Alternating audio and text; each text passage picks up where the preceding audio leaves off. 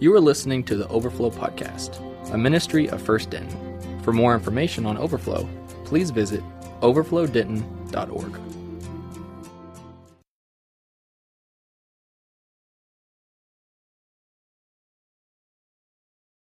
Y'all ready? All right. 1 Corinthians 12 is where we're going to be. A few years ago, my dad and I were fishing together in Arkansas. And my dad's a terrible fisherman. I'm, I'm not bad. So it's really fun to fish with him because he's not catching any fish. I'm catching all the fish and I'm talking a lot of trash. And then, like, the, the fish that he would catch were like these tiny little fish. And then the fish I would catch are like these big fish. So he'd catch a fish and he'd be all excited about his little flipper looking fish. And I'd pull my fish out and be like, oh, that's a cute little flipper fish. Oh, look at this. Bam! You know, this one's named like Hulk the Warrior Fish or something like that. Uh, you know, we, we, we love fishing together. And uh, we were fishing this one time on the Little Missouri uh, River in, uh, in south central Arkansas and fishing for trout. I, on this particular day, I'd caught about 35 trout. In the couple hours we were fishing, he had caught about three trout. And you can keep up to five. You can catch as many as you want as long as you keep putting them back. And we weren't planning on keeping any fish that day. But when you're fishing, oftentimes they'll swallow the hook. Uh, this doesn't matter what kind of fish you're fishing for, but trout especially uh, will swallow the hook. And so when a fish swallows the hook, uh, there's really what you're supposed to do is you're supposed to cut the line and just leave the hook in them. And they tell you that eventually the hook will work its way out. I don't know how that works on a fish. Uh, seems kind of painful, but eventually it'll work its way out. So, like most of these fish that were swallowing the hook, I just cut the line, leave the hook in, throw them back in the water. But eventually, I kept losing all my hooks, and so I was running out of hooks. Plus, I was getting a little frustrated these trout taking all my hooks, and so uh, I, I, caught this one fish, and I'm like, he swallowed the hook, and I'm like, man, you know, you little punk, you're not going to swallow my hook. I talk to my fish sometimes. And, uh, and so I decided I was going to pull the hook out. Now, if a fish has swallowed the hook and you don't pull the hook out just right, it's kind of like turning a sock inside out. Like everything that's supposed to be on the inside ends up on the outside. And so, uh, like, all of its guts come out and blood goes everywhere, and the fish just dies, like, instantly. And so that's what happened to this one fish. And then it happened to another fish. And so you can't just throw those back in the water because dead fish, you'll just float, it won't swim, go downstream. It's really sad. And uh, people get mad about it too, and it's against the law. So I took uh, these two fish and I put them on my stringer. And again, we weren't planning on keeping any fish, uh, but I still, I, I still could kill, in theory. I could kill three more and keep on fishing. So I put these two on the stringer and we kept fishing. Well, eventually my dad and I got tired of fishing and we were ready to go. And so my dad said, Hey, I'm, I'm, picking up my stringer with the two fish on it, about to leave. And my dad says, Hey, just leave those here. Like, don't worry about it. Just leave them here. And I'm like, Dad, that's a bad idea. I feel like there's something wrong about that. And he goes, Dude, we don't have time to cook them. I don't want to mess with them. I don't want them in the car. Just leave them. And I'm like, Okay, I'll leave them. So I take them off my stringer, drop them there, and we start to walk to the car. And as we get to the car, uh, this man comes up to my dad and I, and in his professional voice, he says, uh, Excuse me, fellas, I'm sorry, I'm going to have to detain you for a moment. Uh, I'm with the uh, Arkansas Fish and Game uh, Warden, or whatever they call it. And uh, the, the game warden, he's on his way over from the other side of the river. He wants me to detain you here until he gets here. And I'm like, What? What did, you know, what did we do? And uh, so we start talking, and he, he, didn't, he wasn't really sure what we had done. Uh, he said it was going to take about 10 minutes for the other guy to get over there. Apparently, the, the, the fish and game warden guy had been on the other side of the river in camo for like the past three hours watching my dad and I fish, which had to have been really funny. But um, so I'm talking to this guy that's detaining us, and very quickly I realized this guy had gone to the same school I went to in Arkansas. Um, he's much older than me, but I thought maybe it's a long shot, you know, uh, strike up some convo, become his friend, and he can help me out. So I find out that he's actually in the same fraternity that I'm in. And uh, I was like, no way, bro, you're an S. And he's like, yeah, I'm an S. And I was like, cool, I'm 2004 pledge class. He's like, I'm like 1970 something pledge class. I'm like, bro, you're old. um, but we start talking and we do a little special handshake. And at that point, like, S's help, S's out. That's what they called us, where the S's. And so he's like, well, what did you do? And I'm like, man, I have no idea. And I was like, I know what it was. My dad told me to leave the fish there on the ground that are dead. And he goes, where are the fish? And so we walk over there and he goes, Yeah, this is the problem. This is against the law. And so he, uh, he kicks one of the fish into the river, and uh, it goes down. He's like, If he can't find the fish, then he can't charge you for him. So he picks up the other fish, and he starts to dig a hole to bury the other fish. And as he's digging the hole, that's when the game warden shows up. And so he stands up real quick and he's like, Found the other fish, sir, found the other fish. So he walks it over to him, and he's looking at me like, Sorry, bro, uh, you're on your own on this one. And so the game warden walks up And he's like being a punk. You know, he's got his camo on, he's got this badge here like he's a real cop, but he's not a real cop. And he's acting like he's a real cop, though. And so he walks up with this real cop attitude. And uh, he's like, you know, kind of being all mean and punkish and, and not yelling, but like harsh words with us. And, uh, and, you know, my dad, he's a real peacemaker. I was an idiot at that point in my life. And so I'm kind of getting a little bit feisty with him too. And so I said, you know, what did we do wrong? And he goes, well, you took the fish. You, you know, first of all, you, it was like a sock. You turned it inside out. It exploded everywhere. Then you put it on your stringer. You killed it. Then you left it there. That's against the law. It's called wasting wildlife. And so I said, sir, I had no idea. And basically, this kind of argument proceeds from here of I had no idea, and he's like, I don't care if you had no idea. And then at one point, after I said, Sir, I just didn't know, he, he looks at me, he kind of stops me, and he says, real stern, looking me in the face, he says, Son. I was like, oh, you can't call me son. Uh, he said, Son, ignorance is no excuse. And so I turned to look at my dad, again, peacemaker dad, and I said, Did he just call me ignorant? My dad's like, Well, technically, yes, but no, don't worry about it. I'm like, You cannot call me ignorant. He goes, Well, you're ignorant because you didn't know. And so we started to get this argument. I was like, Call me ignorant again. And uh, my dad is like, Austin, seriously, chill out. And he goes, Hey, if you want, we can go back and talk about this over at the office over, uh, over a couple of handcuffs. That's no problem at all. And uh, so we get in this argument, and finally, long story short, um, it ends with me getting a ticket. I was charged with one count of uh, fish homicide. And so I had to go to court for this later on. And actually, the charges got dropped. So, you know, nothing on my record. I can still fish in Arkansas. It's all good. But a couple days later, I picked up this book by a guy named Andrew Murray. Uh, Andrew Murray was a pastor in South Africa a few years ago. He's dead now, but he was a pastor in South Africa. And, um, well, he's dead, but he's alive with Christ, so that's, I can say that. But he, uh, he was a pastor in South Africa, and he wrote a book called Abide. It's a good book, you should pick it up. And I, was, I, I picked up to read it, and I was reading the preface. I know, it's weird to read the preface, but sometimes there's a little treasure or two in the preface. And on the first page of the preface, I want you to hear what he said, because this, when I heard this, it really caught my attention. He said, If we ask the reason why those who have indeed accepted the Savior and been made partakers of the renewing Holy Spirit, thus come short of the full salvation prepared for them, I am sure that the answer will in very many cases be that ignorance is the cause of the unbelief that fails of the inheritance. Now, let me shrink that into what he's saying. What he's saying is he believes that ignorance is why so many Christians miss out on the full life that God intends for them to have. Now, I share that with you for this reason. I fear that we are very ignorant when it comes to our understanding of the Holy Spirit. You know, we're studying in 1 Corinthians chapter 12, and in verse 1, listen to what Paul says. He says, Now concerning spiritual gifts, brothers, or brothers and sisters, he's talking to his brothers and sisters in Christ. Now concerning spiritual gifts, brothers, I do not want you to be uninformed. Some of your translations, instead of uninformed, it says ignorant. That's what that word means. He says, I don't want you to be ignorant. Now, over the next few weeks, we're going to jump into what I think is one of the most uh, interesting studies that I've ever taught through in my life. This, this time last year, we started our bare naked sex uh, study, which everybody wants to talk about sex. Who in here wants to talk about sex? Okay, you are all liars. Everybody wants to talk about sex. Uh, and it showed last year because everybody showed up to talk about sex. But everybody needs to talk about this. Everybody needs to talk about this. And as your pastor, this is a study that I've wanted to do for a while. We've needed to do for a while.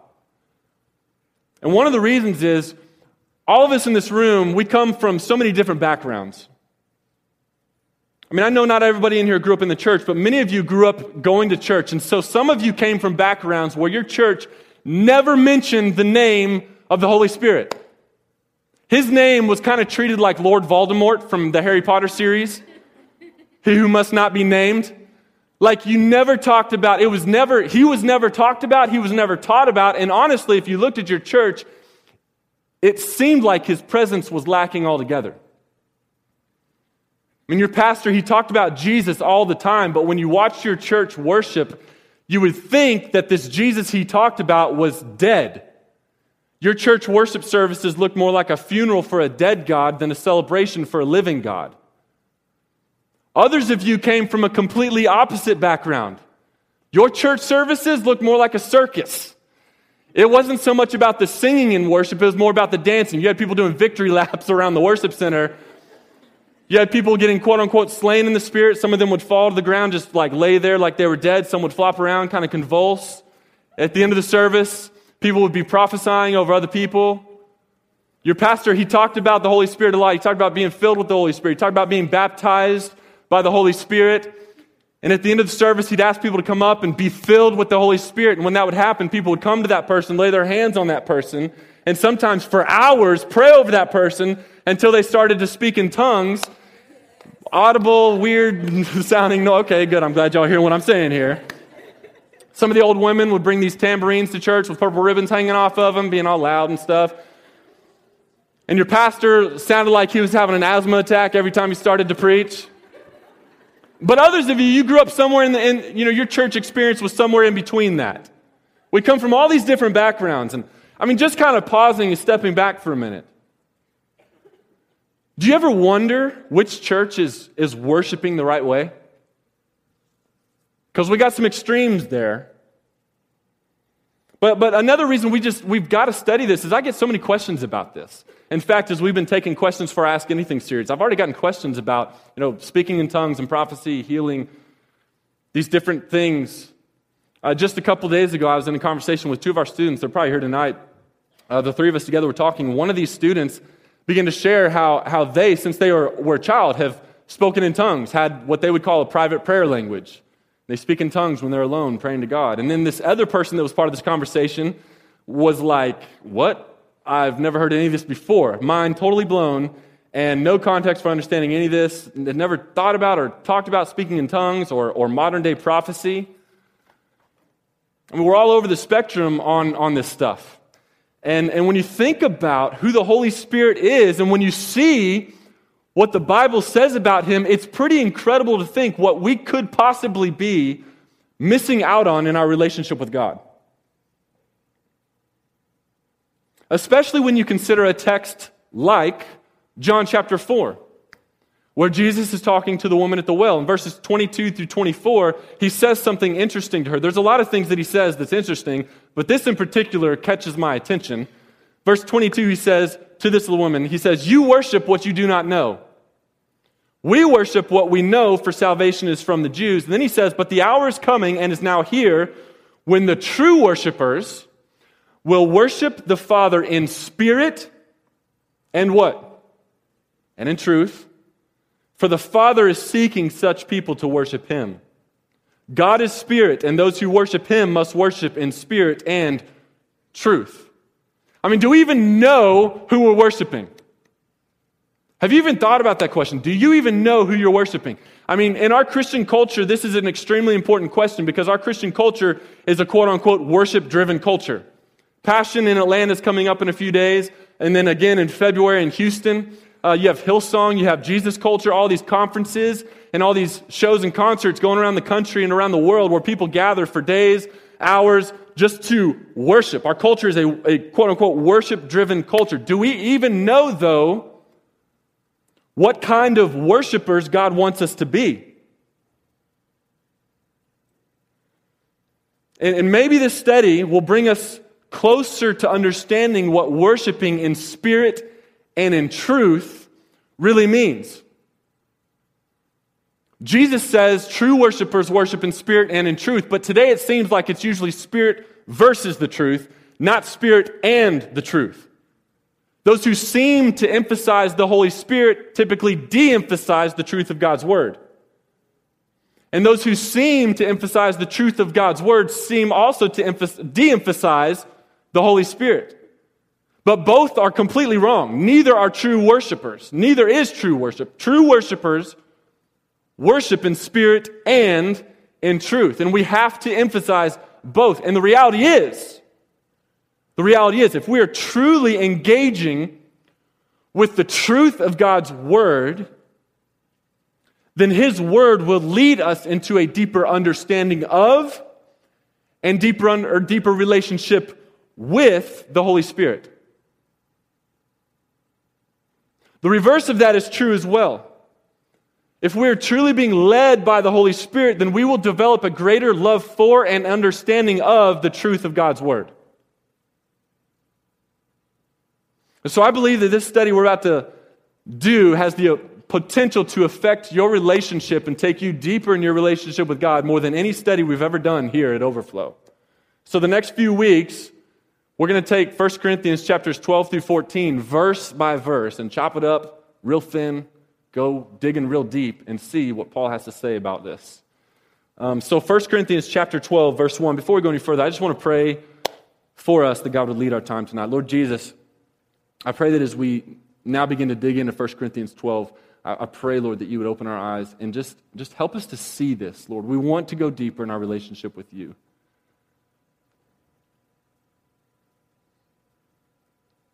And Lord, show us what it looks like to truly worship in spirit and in truth. We pray this in Jesus' name. Amen. So he says, now concerning spiritual gifts. Now I want to point this out to you. That word gifts is a gratuitous word. And here's what I mean by that gratuitous meaning it's not actually in the Greek text that this is translated from. It's put in there to help us better understand what Paul's saying. Now, it's supposed to be there. It needs to be there. Like it's totally correct for it to be there. It's not incorrect. Here's what Paul's saying. He's saying now concerning spirituality. So, so here, here's the context. The Corinthians, they had asked Paul, Paul, what does it look like to be filled with the Holy Spirit?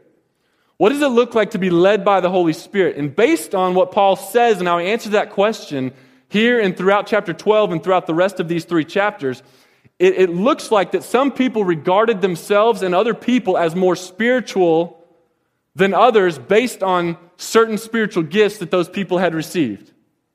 Are you following what I'm saying? And the further we, that we dig in, especially when we get to chapter 14, what we eventually see is that this question they were asking him really centered around the more mysterious and supernatural spiritual gifts of speaking in tongues and prophecy. So, because certain people were, or at least appeared to be, speaking in tongues and prophesying, others saw those people as more spiritual than everybody else, or they saw those people as more spirit filled or more spirit led. But just to get you thinking a little bit, listen to what N.T. Wright, he's a British uh, pastor and theologian, listen to what he says in one of his commentaries. He says, In a world that's been starved of spirituality, it's easy to suppose that anything which seems to be in touch with something spiritual or supernatural must be from God. So, what Paul wanted them to see is that that's not necessarily true. In other words, just because something looks spiritual or supernatural, it doesn't mean that it's actually from God. This is why Paul says, I don't want you to be ignorant on these issues. So, what does it look like to be spiritual? What does a truly spirit filled believer look like? What does a truly spirit led church look like? You know, I, I, hear students give their answers to this in so many different ways, most of which are not based on the truth of God's word, but based on their own judgment, their own perception on what they're seeing. And when you think about it, that's kind of scary. And you get answers all over the place. Answers like, well, this church's music is awesome. That's a spirit filled church over there. Or, uh, this pastor is hilarious and a great pastor and dynamic and engaging, spirit filled pastor right there. Or this church over here, they speak in tongues or they prophesy at the end of their service, filled with the Spirit. Or man, that dude over there, he has so much scripture memorized. Man, that he's being led by the Holy Spirit. Or I've never heard anyone pray like that before, filled with the Spirit. We use these different things in our minds. We make judgments based on our perception of how we see things and determining who or what is filled with the Spirit or what, what is truly being led by God. So, what does it look like to be filled with the Spirit? Does the Bible really give us a standard to go by? I mean, as we hash out these next chapters over the next few weeks, Paul's really going to make this answer more clear. But tonight, I, want to give you a general overview of what the Bible says about this. So, here, here's five markers of what one who's truly filled with or led by the Holy Spirit. Um, this, here's, here's five markers of, of what one will look like or what a church will look like who's truly filled with or led by the Spirit. The first is this they will have a greater esteem for Jesus. Somebody who's truly filled with or led by the Spirit will have a greater esteem for Jesus. John 14, 26, Jesus says, But the Helper, the Holy Spirit, whom the Father will send in my name, he will teach you all things and bring to your remembrance all that I've said to you. So, in other words, Jesus says the Holy Spirit is going to teach us what Jesus has said and help us remember what Jesus has said. Jesus' words. John 15, 26, Jesus says, But when the Helper comes, or the Holy Spirit comes, whom I will send to you from the Father, the Spirit of truth, who proceeds from the Father, he will bear witness about me. So the Holy Spirit will bear witness to us about Jesus. John 16, 14, Jesus says, The Holy Spirit will glorify me, for he will take what is mine and declare it to you. So the Holy Spirit glorifies Jesus. So the first marker of somebody who's filled with the Spirit is they will have a greater esteem for Jesus who he is, what he does, what he said. The second marker is this they will have a greater regard for God's word. Somebody who's filled with the Holy Spirit led by the Holy Spirit will have a greater regard for God's word. So 2 Timothy 3:16 says this, all scripture is breathed out by God and profitable for teaching, for reproof, for correction and for training in righteousness. In other words, the Holy Spirit inspired this book. Like human authors wrote it under the inspiration of the Holy Spirit. 2 Peter verse 1, uh, chapter 1, verse 21 says, For no prophecy was ever produced by the will of man but men spoke from God as they were carried along by the Holy Spirit. God's word is essentially the Holy Spirit's word. So those who are filled with or led by the Holy Spirit are going to have a greater regard for God's word. Third marker is greater conviction that leads to repentance. Somebody who's truly being led by the Holy Spirit is going to experience greater conviction, which leads to repentance. John chapter 16, verses 8 through 11, Jesus again, he says, And when he comes, the Holy Spirit, when the Holy Spirit comes, he will convict the world concerning sin and righteousness and judgment. Concerning sin, because they don't believe in me. Concerning righteousness, because I go to the Father and you will see me no longer. Concerning judgment, because the ruler of this world is judged. I don't know if you noticed this, but John 14 through 16, those three chapters, Jesus, he's talking the whole time, and he's really giving us his theology on the Holy Spirit. So read that, and you'll see what he says, what Jesus himself says about the Holy Spirit. So, one who's truly filled with the Holy Spirit, one, will have a greater esteem for Jesus. Two, will have a greater regard for God's word. Three, will have greater conviction that leads to repentance. Four, will have a greater commitment to God's mission. Acts chapter 1, verse 8 says what? But you will receive power when the Holy Spirit comes on you. And then you will be my witnesses in Jerusalem and all Judea and Samaria and to the ends of the earth. God gives us the Holy Spirit for the purpose of being on mission with Him. So we'll have a greater commitment to His mission. And then the fifth marker is this we will have a greater love for God's church.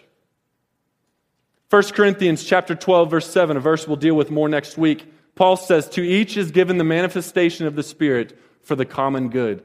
Over and over in the next three chapters, he says the whole point of us being given the Holy Spirit is to build up the church.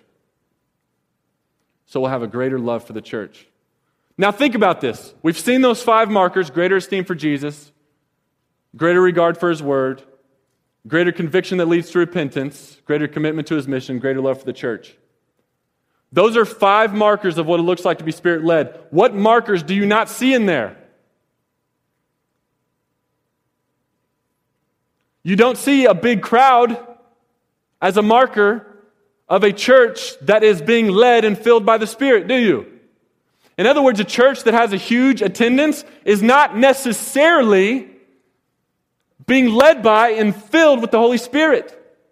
Jesus, by the end of his ministry, he didn't have big crowds following him. Justin Timberlake fills arenas with big crowds following him. You don't see awesome worship music as one of the markers. Jesus didn't have a band that opened for him, and he didn't wear skinny jeans.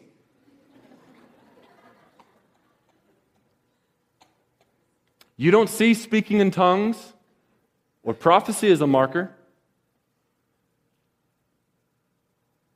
You don't see uh, having a choir and singing hymns, the good Orthodox hymns that God Himself wrote, and preaching from the King James Version. You don't see that as a marker. Yet these are the things that we often use to gauge in our minds who is doing church the right way. And, and, think about this too. If you yourself show none of these signs of being filled with the Holy Spirit, then who are you to judge what is or isn't truly of the Holy Spirit? Let me say that differently. If we show, if we, if we show no signs of being filled with the Holy Spirit, these five markers greater esteem for Jesus, greater regard for his word, greater conviction that leads to repentance, greater commitment to his mission, greater love for the church. If we don't show any of those signs, then how will we recognize a church or a person as truly being led by the Holy Spirit?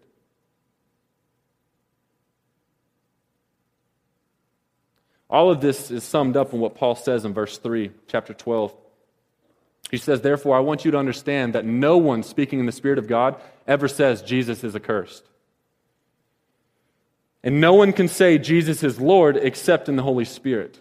In other words, he says it's impossible for someone to make the public confession that Jesus is Lord apart from the inner working of the Holy Spirit. Now, there's a couple things I want to say about this. First of all, Jesus is not your homeboy, Jesus is your Lord. Many of you believe in the power of God but are yet to submit to the authority of God. Many of you are willing to believe that Jesus has the authority to save you, but you're yet to show that you believe he has the authority to send you. In other words, you're cool with him saving you from death and hell, but you're not really cool with him saying, hey, now go.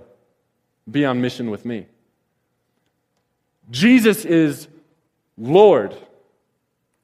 The scribes, when they would take, before the printing press, they would take scripture and they would copy it down so there could be more copies of scripture. They had such a reverence just for the name of the Lord. In the Old Testament, when you see the word Lord written, written with capital L, capital O, capital R, capital D, in Hebrew, that's the word Yahweh. Like that's the name of God. And every time these scribes would come to the name Yahweh, they would stop writing, they would go and ceremonially bathe themselves, then they would change writing utensils, they would write that name, they'd throw that writing utensil away and start again. And the very next time they came to the word Yahweh, even if it was three words later, they would stop. They'd go ceremonially bathe themselves. They'd change pens. They'd write the name and throw that pen away. That's how much respect and reverence they had for the name and the authority of God. So when Paul says, only through the Holy Spirit can you really publicly confess Jesus is Lord, we, we have to understand this public confession in the context of the Corinthian people who he's writing to. I mean, for us, in our context, in our culture, it really doesn't cost us much to publicly confess that Jesus is our Lord. But in Corinth, it cost them just about everything. They would be persecuted, they would face social pressures, they would even lose rights within their government if they professed Jesus as Lord. I, I, I spent a few, the past couple weeks in South Asia. Uh, hence the reason I'm a little slow today. I, am still getting my butt kicked by jet lag. I didn't fall asleep till 6 a.m. this morning. Uh, then my phone woke me up at 9 a.m. You're a punk who did that. You're here. You know who you are. but uh, I, so I only got about three hours of uh, three hours of sleep. And anyways, uh, so was in South Asia, and the, the believers in South Asia, they give up everything when they publicly confess Jesus as Lord. The, the night after we got there, we got word that a pastor very near us had been stabbed multiple times. And that same night, we got word that a, a, family of Christians was pulled out of their home, tied to trees, and beaten because they're Christians. At one point during our time over there, we went to a different city in the northern part of the state that we were in. And the, the, the day that we arrived in that city, there was an article published in the paper by the Radical Hindu uh, Party, which is the party in this part of the world that does most of the persecuting. Uh, they had published an article saying that if they heard, if anybody heard of people converting to Christianity, there was now a hotline for people to call. They could call that Radical Hindu Party and they would take care of the problem. Persecution in this part of the world is completely different. This is probably more what it would have been like to be in Corinth. For the believers in South Asia to publicly profess Jesus as Lord, that is to give up everything. I mean, believers all over the world give up everything when they publicly profess Jesus as Lord. And the reality is that is only possible if the Holy Spirit is doing something in your heart. To truly mean that Jesus is Lord, and here's, here's what I'm getting at. In our culture, it's easy to publicly profess Jesus as Lord and not even mean it. Like you would never do that in another culture. You would only do that if you really mean it in another culture. If Jesus is truly the Lord of your life and you're truly going to make that known, that is because truly God is doing something through His Holy Spirit in your heart. This is the Holy Spirit's primary purpose. It is to point us to Jesus. His role is to point us to Jesus and move us into submission to Jesus. That's what Paul says in verse 3, but back up to verse 2. This verse really caught my attention uh, while I was in South Asia. He says this He says, You know that when you were pagans, you were led astray to mute idols, however you were led. Listen to that again. He says, You know that when you were pagans, you were led astray to mute idols, however you were led. So while we were in South Asia, there was one night we went and visited a couple different temples. We went to a Buddhist temple, then we went to a Hindu temple. Both were very surreal experiences. But the Hindu temple, especially, was very interesting. Um, so, so we go and we spent probably 45 minutes walking around this thing. We didn't go inside, but first of all, there's, there's cattle everywhere. Cattle in the Hindu culture are, are held in very high esteem uh, cows walking in and out of the temple. In fact, it's considered a blessing when the cow walks into the temple. It's considered even more of a blessing if he defecates in the temple. Some people will walk by cows and they'll, they'll rub their head, the cow's head, and then they'll take it and just wipe their hand on their face. And even, uh, even people have been seen going up to cows while they're peeing in the middle of the street, stick their hand under the stream, take it, and wipe it on their head. It's considered a blessing. But we stood there and we walked around the temple and we watched these people worship. All sorts of rituals. I mean, everything from somebody had bought a brand new car that day, so they brought it to the temple and had one of the priests, they paid one of the priests to come out and bless the car. There were all these ritualistic things they did with candles and lighting different stuff and smells and all this weird stuff. You could, you could buy a special type of coconut, kind of a hairy looking coconut, I don't know, and then you take it to this priest. You could pay the priest, he would crack it open and then he'd sprinkle it on some stuff, and then he'd offer up a special prayer for you. And then you could pay a certain amount of money, you can get into certain special chambers of this Hindu temple. But there was one ritual that really caught my attention. As people would walk around the temple, they'd come back to the front of the temple where this massive idol was. It looked like it was made out of gold. Maybe it was some other shiny metal. I don't know. But this massive idol of this lowercase g God. And there was this bell, and they would take the bell and they'd ring it really, really, really, really loud, and then they'd do this thing with their hands and they'd walk away. And I asked one of the guys we were with, what in the world do they keep ringing the bell for? And the guy, without hesitation, he said, they're trying to wake him up. They're trying to get their God's attention.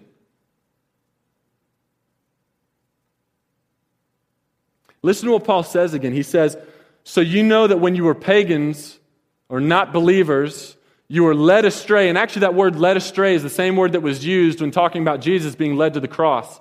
That's the word that was used to talk about captives or criminals being led away into captivity. So, you, when you were a pagan, you were led away to mute idols. I think this sermon series is crucial for us. I'm seeing more and more students like you dragged away into false forms of spirituality. We're so easily led astray into false forms of spirituality, I believe, because we're so desperate to hear God speak. And what you experience here, or maybe in your Bible studies that you're in, or whatever it is, for whatever reason, isn't working for you. But listen again to what Paul says. He says, You know that when you were pagans, you were led astray to mute idols. He's creating a very clear distinction between mute idols and our God who is not mute. In other words, he's saying dead, false, fake, man made gods, they cannot speak, but the one true living God can. He's saying our God is not mute. So, why is it that sometimes, and some of you would say oftentimes, others of you, you would say all the time, why is it that we can't hear God speak? Is it because our God is mute, or is it because we are deaf? So often we accuse God of not speaking to us, but at what point will we take credit for being deaf? Here's what I think the problem is. Here's where I think the problem lies. We want to hear the deeper things of God, we want to hear the secret stuff. We want to hear the pillow talk. But we refuse to listen to the most basic things that he's already said. Love Jesus. Love his word. Turn from sin. Commit to his mission. Love his church. Psalm 25 14 says, The secret counsel of the Lord is for those who fear him. In other words, the deeper things of God are for those who fear Him. It's for those who listen to and respond to the most basic things He's already said and made so clear. So is God mute or are we deaf? But maybe a better question to ask would be do we really want Him to speak at all? Are we really ready for that? Could we handle it? Would we even survive? Psalm 46 6 says, The nations rage, the kingdom totters. He utters his voice, and the earth melts. With just a little faint whisper, God speaks, and the nations and the kingdoms that refuse to repent and turn to God fall. With a whisper, they fall.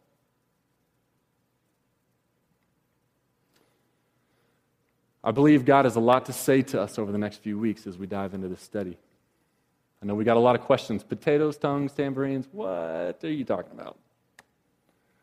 I believe the things we're going to talk about have the potential to take us deeper in our relationship with God than ever before.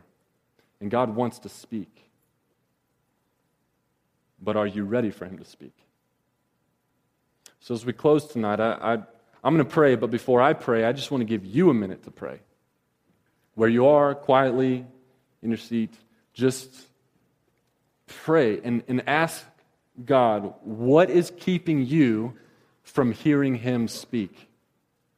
I want you to take a minute here and I want you to ask God, Lord, show me what is keeping me from hearing you speak.